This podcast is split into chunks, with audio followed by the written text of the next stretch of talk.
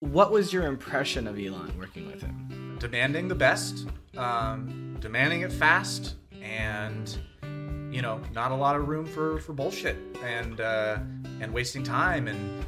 Um, so yeah, I'm hugely inspired. I learned so much from working there and, and observing that. Um, yeah, yeah, and, and just people talk about like the, the the Steve Jobs reality distortion field, you know, when he was speaking on stage and all that. Um, you know, he, he, Elon's different because he's not perfectly crafted like a Steve Jobs, right? Where it's like the perfect words and the perfect cadence. You know, you get a lot of ums and ahs and and you know uh, that sort of thing with Elon, but it's like it makes him human, exactly.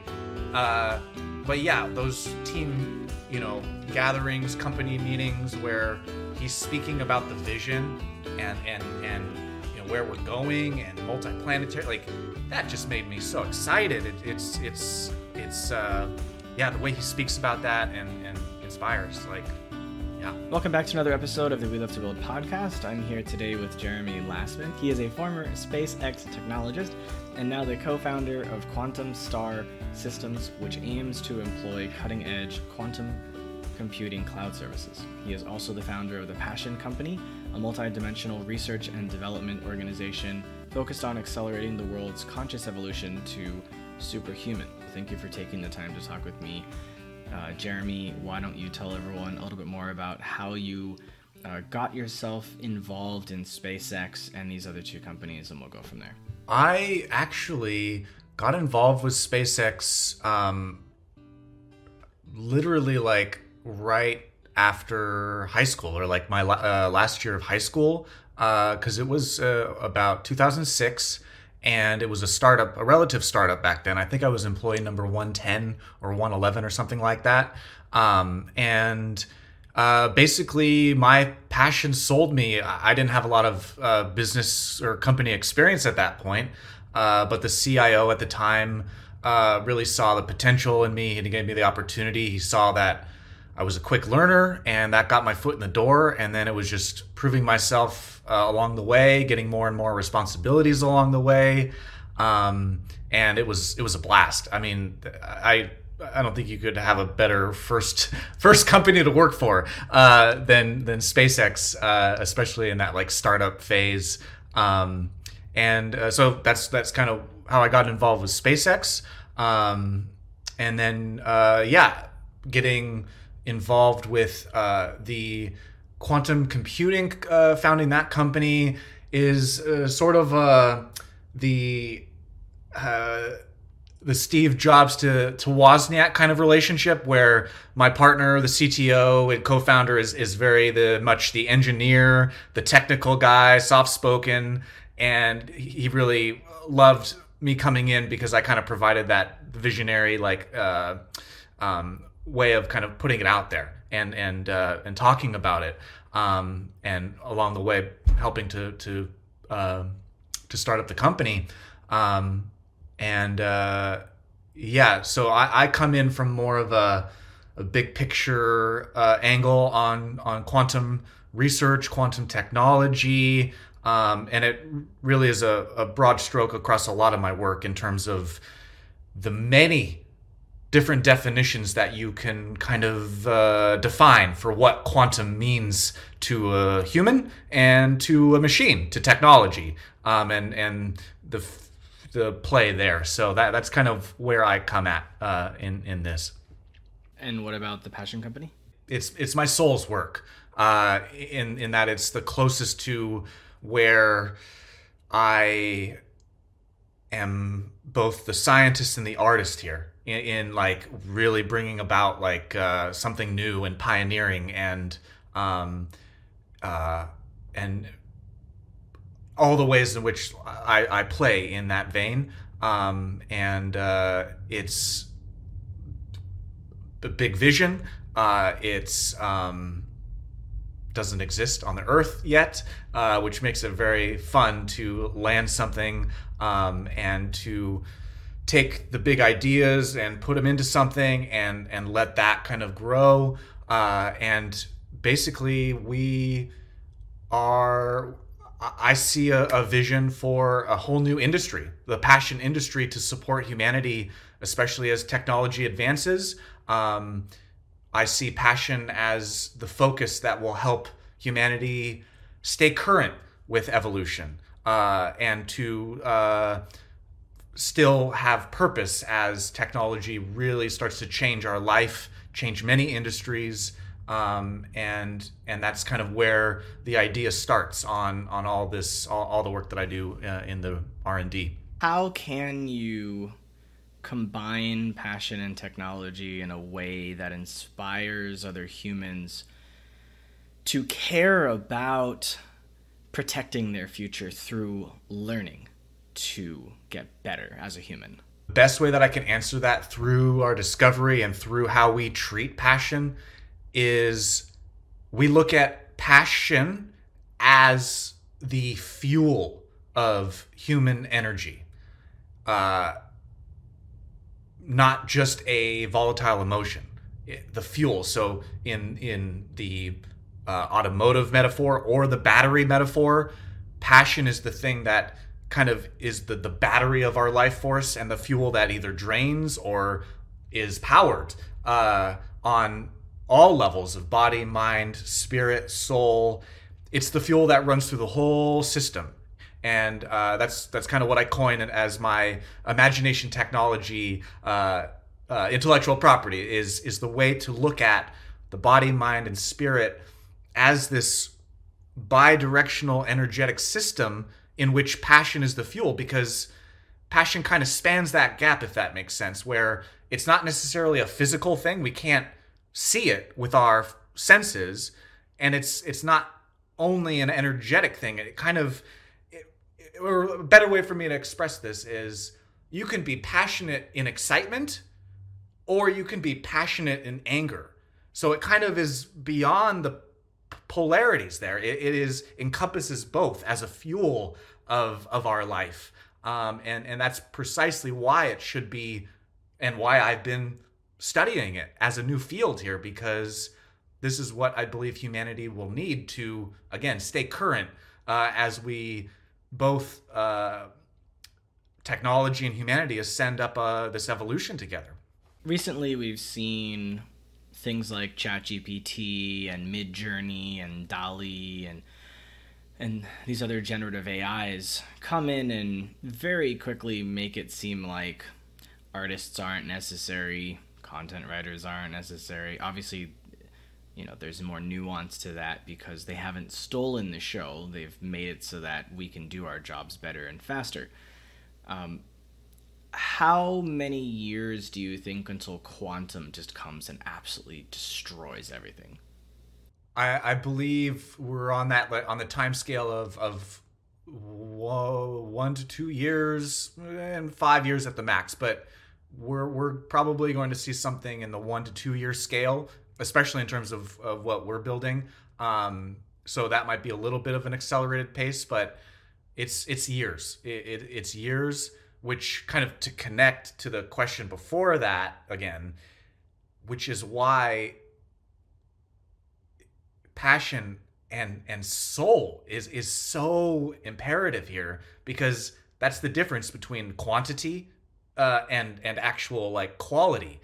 Uh, and, and that's really again what makes us individual what makes originality um, and and allows that collaboration between AI and and humans to be um, productive and uh, um, flourishing. I remember as a kid, my grandfather was in his 60s, and he had never worked with a computer in his life. He never needed one. But all of a sudden, his company started pushing him to use a computer. And he said no thanks and he retired. He never used a computer in his life. He refused to. I believe that what happened back then in the 90s is uh, is going to repeat in this decade where if you don't learn how to use the AIs that are coming out, you will lose your job to someone who's willing to learn. It's it's definitely a, a very potent theory, uh, a very possible theory. Um,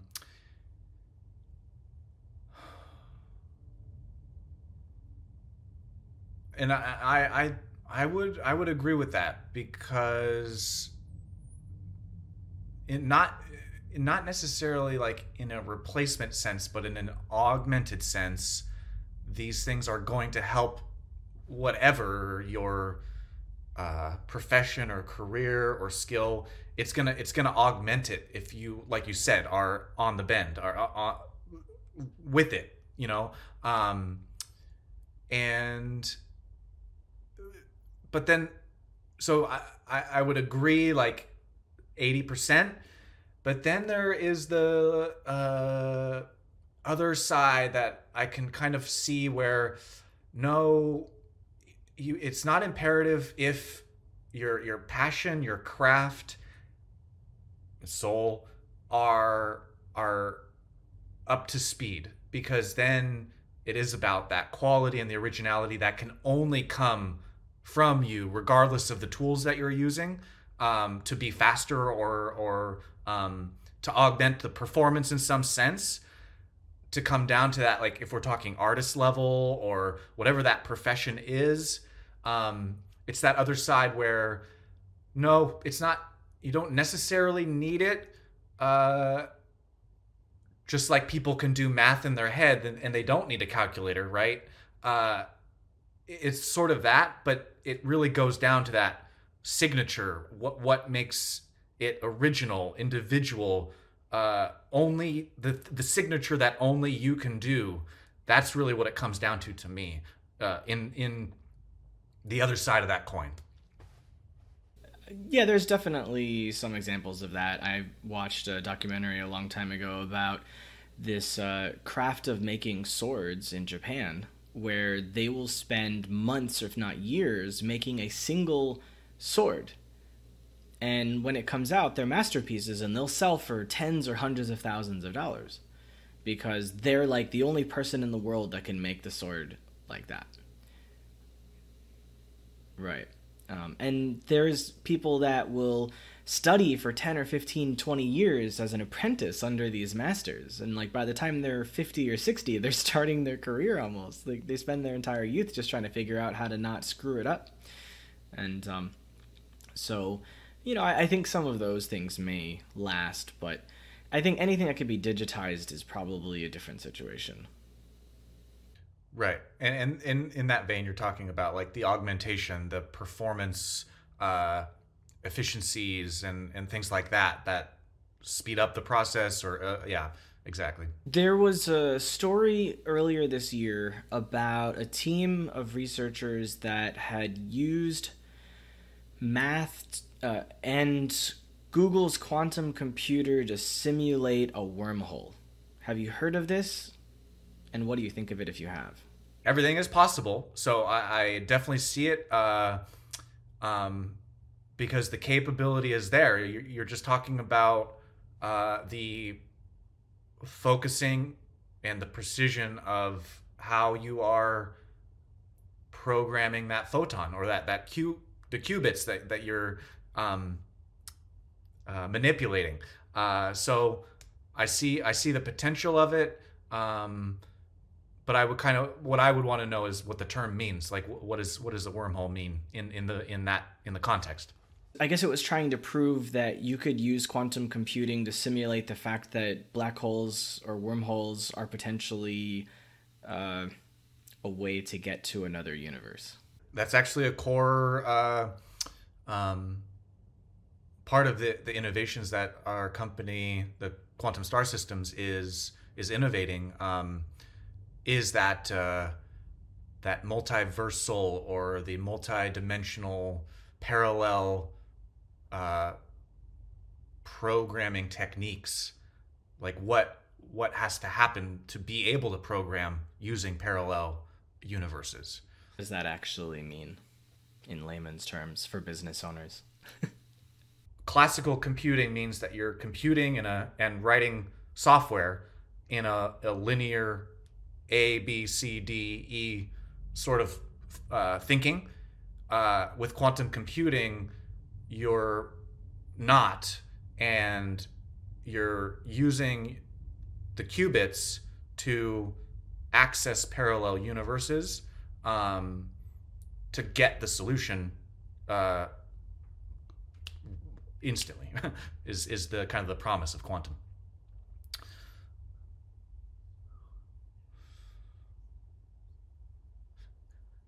yep yep yep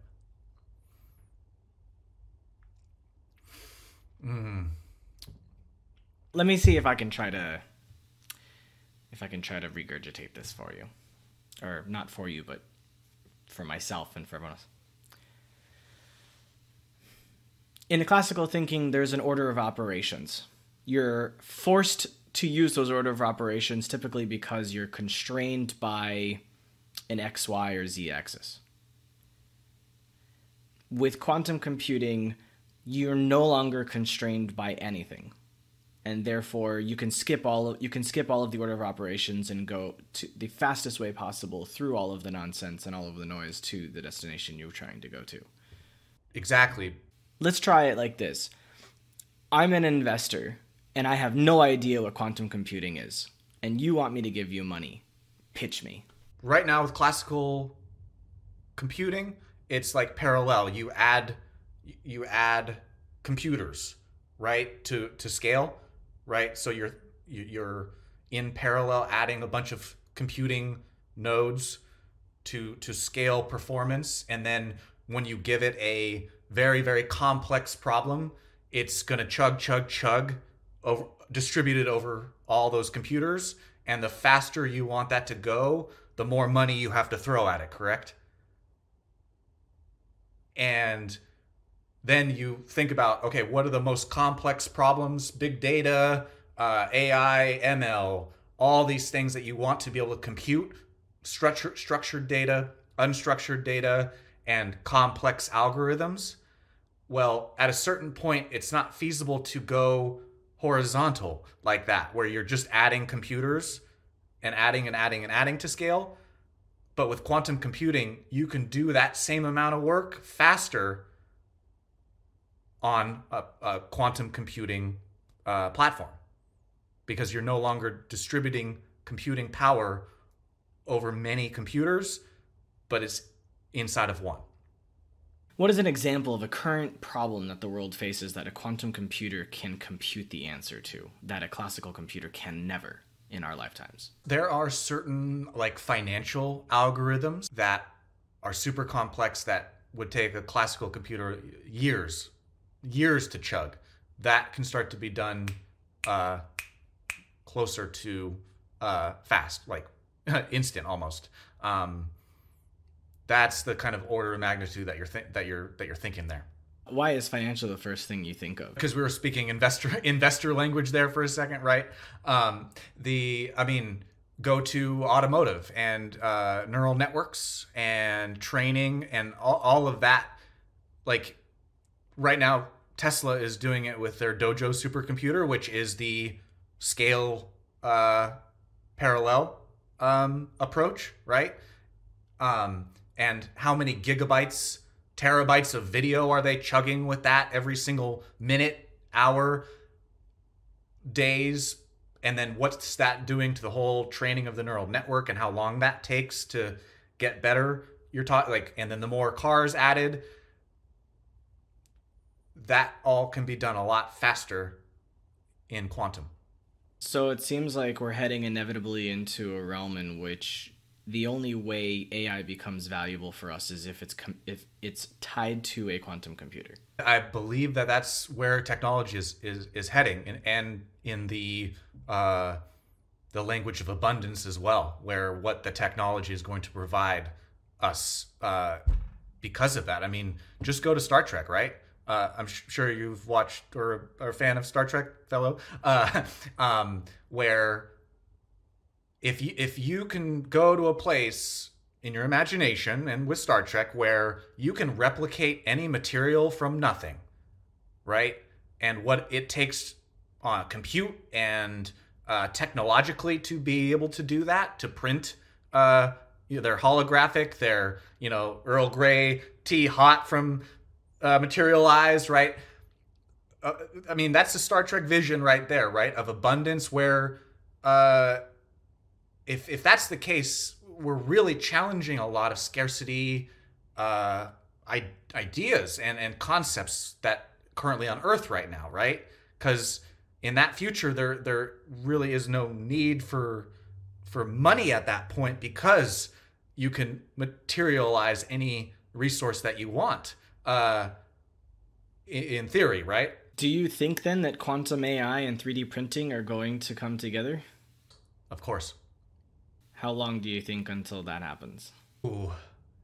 That's probably what, like the five to 10 year scale of things. Uh, if not more, but that's uh, what my gut says. It's gonna, if you see how fast AI is moving in the last year, I mean, uh, Chat GTP just came out, what, November of last year? Or publicly, I mean, where there was October, something like of last year, right? And and all the uh, as you mentioned the image generate uh, generative AI, uh, DALL-E, and all. look at how fast that has just. And then you got Microsoft the other day talking about we're integrating it into Bing, into uh, Teams, into Edge browser, and now Google has their Bard. Like it's fast. It's happening fast, and it's only going to get faster. We're accelerating here. So, for reference, we recorded this episode on February 10th, 2023, although you're probably watching it around May or June of 2023. So, by the time this actually airs, this conversation will probably be invalid. That's a good point. It's going to be interesting to reference, uh, listen to it when it releases, and see how much has changed just in what March, April, May, two, three months, right?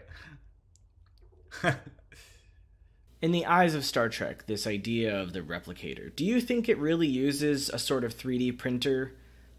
Like, how, how do you think that technology would actually work?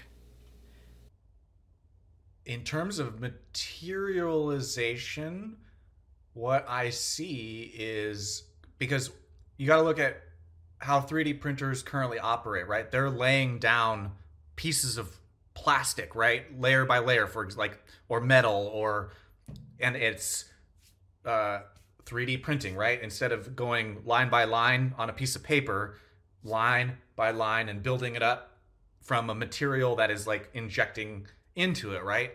Uh, but I think how this could work is you're getting to a light level, the light, the light level here, where you're instructing and I've never thought about it this deeply, so bear with me here.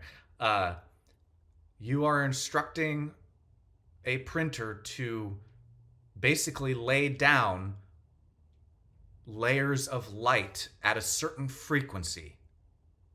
So everything has a frequency. A, a, a rock is a very dense frequency. Um, a light uh, inf- uh, a light bulb has a frequency so you're able to manipulate and print basically layers of light at a certain frequency that are the material that you are wanting to materialize uh, would be my guess here i'm curious why you went the light route because it seems to me like like let's say for example this bottle. This bottle somehow is holding water probably because of the way that the plastic is designed. Although if you were to go down to the atomic level there's probably holes in between the, the plastic molecules or whatever chemical formula is used to create the plastic but for some reason it's holding the water just like the table that my computer is sitting on the table presents as solid, but really it's just a bunch of atoms that are really tightly packed together. In which case, they're just atoms. So wouldn't we be laying down different atoms based on a chemical formula of how that thing should present rather than light? I don't know. I've also never thought about it. Quantum is subatomic. That's where the programming uh, layer is, right? Is you're subatomic and you're programming uh, a photon to uh, output something, to do something, to get somewhere. And from that subatomic, you're giving it instructions for what atomic to become, to to become, uh, in a sense. So the instructions are starting from light, and then I I think you're you're on I think you're on something there, right? Where it's like at at a certain point, it does translate into a chemistry, right? An an atomic chemistry from there, where that comes from a frequency that that comes from uh, vibrating vibrating the um, vibrating the atoms the light at a certain frequency which then becomes something either dense or or light you're you're, you're vibrating yeah, it's uh, I've, I've legit I've not thought about it this deeply, so I really appreciate it. But it's fun. Well, there's probably a lot of people that like Star Trek. I don't know. Uh, so it's it's interesting to think about because like I've I've watched every single Star Trek episode and every single Star Trek movie, and all of the animations and all like hard hardcore fan. And it wasn't until recently when quantum started to become a thing in our our world where I was like, pretty sure we need quantum for that to happen. Probably need AI you probably need some sort of database that understands the recipes of the things that it needs to materialize and dematerialize. And then you need a way to manipulate how things are created and destroyed. Um, but then you also need to understand the chemistry of it all. But then you need to possibly have a way to store those chemicals in mass in order to be able to create those things. Unless quantum plus AI unlocks for us the understanding of how to manipulate light in a way that it can create chemistry. At which point, you don't need to store the actual atoms in tanks anywhere. You can just create them out of thin air and destroy them. Although classical physics tells us that you can't destroy or create matter. So, quantum is the only way to do it. So why aren't you guys creating a replicator?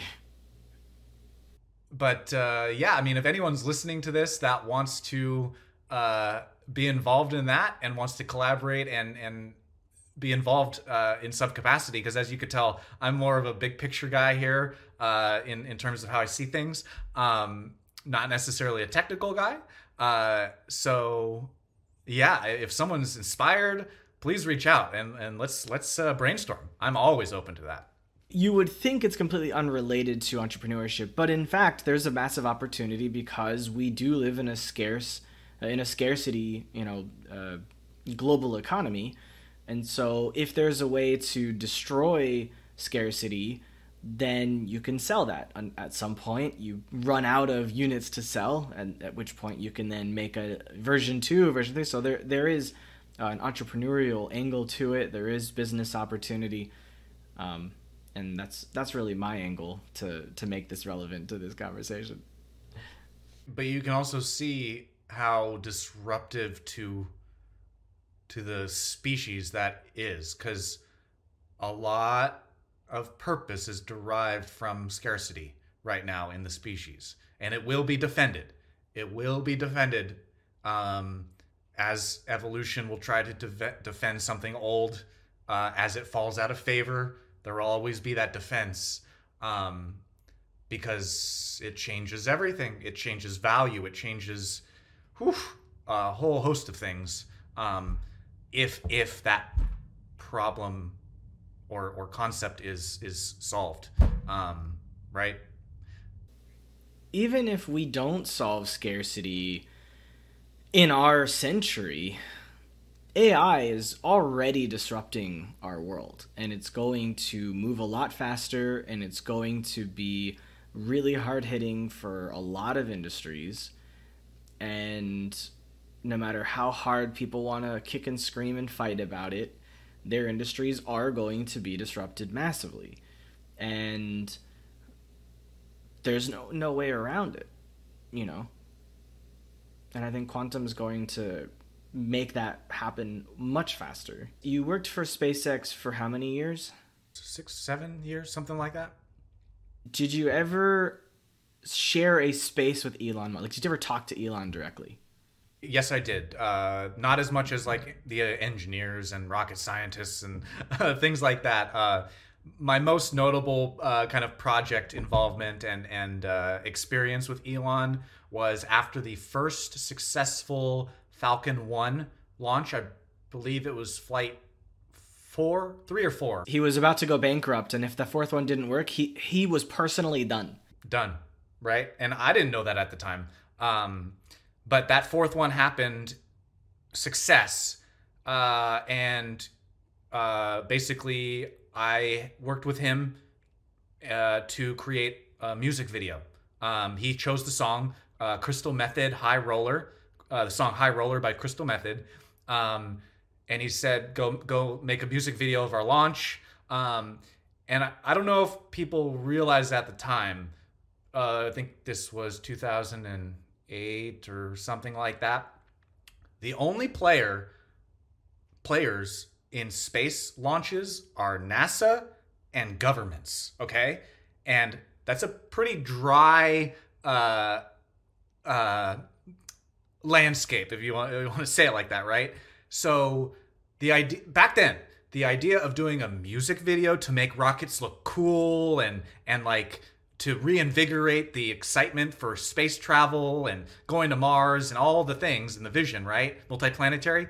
Uh, so there was some confines I had of like it had to still be kind of like um, professional, I guess, or, or or kind of rigid in the the editing of it. Like it, it couldn't be too too crazy. Uh, but yeah, I worked with him to create a really rad music video to celebrate that launch. Um, and he revisions and we worked on it together and uh, it was my most exciting kind of project there. What was your impression of elon working with him? Efficient intense um demanding um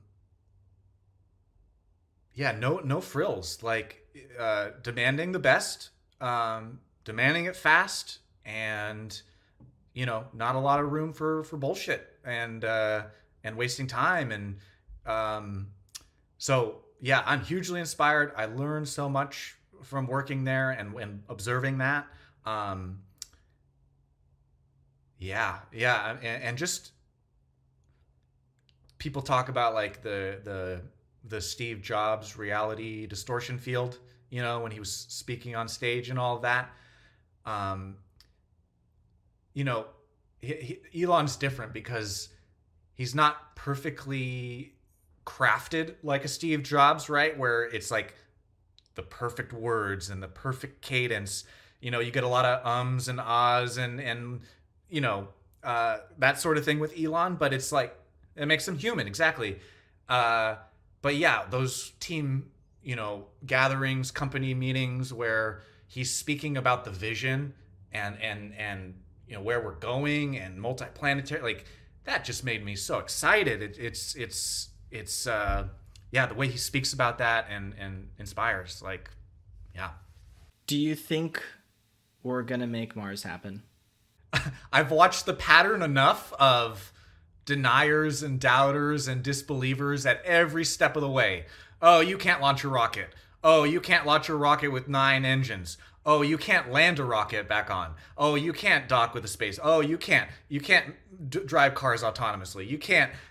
Every step of the way, he's proven them wrong. At every one that they like, you can't do that. It's that's impossible. And after watching that pattern, it's like, yes, we're going to Mars 100%. do you see there's actually a reason to go to Mars? To boldly go where no man has gone before. He doesn't want to go himself. He's happy on Earth. There's a lot to lay down first. Uh, it's quite obvious that the first 50 or 100 years are going to be extremely dangerous. There's a high chance of death. running out of oxygen, running out of food, uh, you know, having your shelters destroyed or covered in dust so that your satellites don't work anymore. There's all potential. Like, what what kind of people would have to want to go and live there to make it happen? That they can't come back.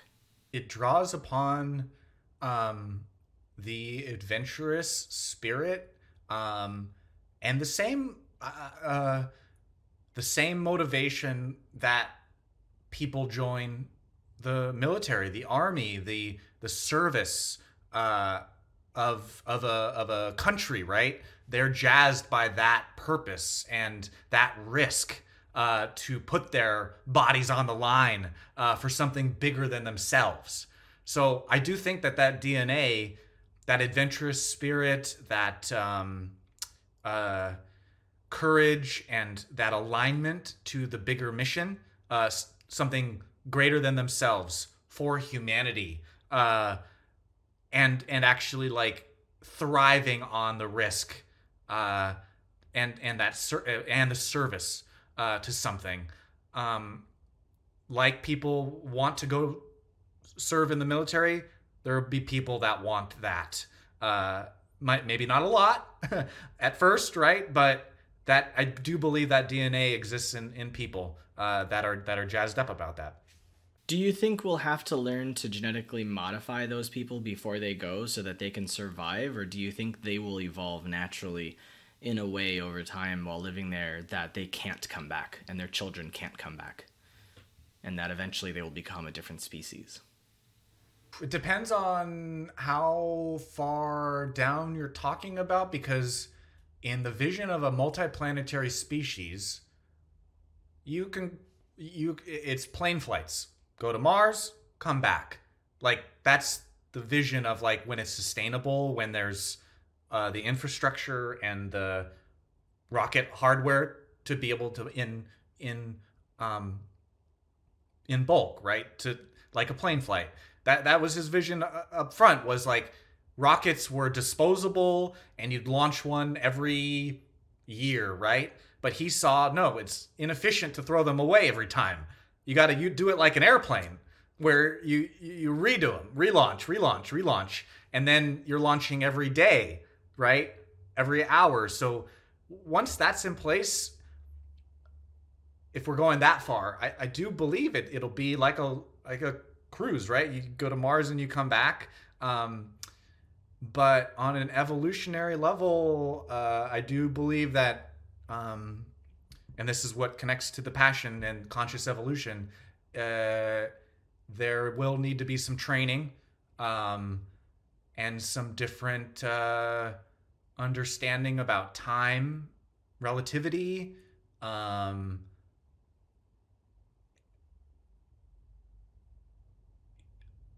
and mind um, because that it, that will it will shift dramatically. It's it's going to be a whole different mindset. It's going to be a whole different set of conditions to adapt to. Um, but adaptation is key to evolution in here. So as long as you're uh, on the edge of it, you can stay with it. By the time it's out of startup phase, you'd probably be dead. I would want the freedom to come back if that's a possibility in in whatever the time scales that we're talking about um, that would make me I would go if it, if there was a return flight. How much is that return flight worth to you in dollars assuming we haven't beaten scarcity? Uh, like the price of a house? A million dollars? Great. Then how can people follow up with you?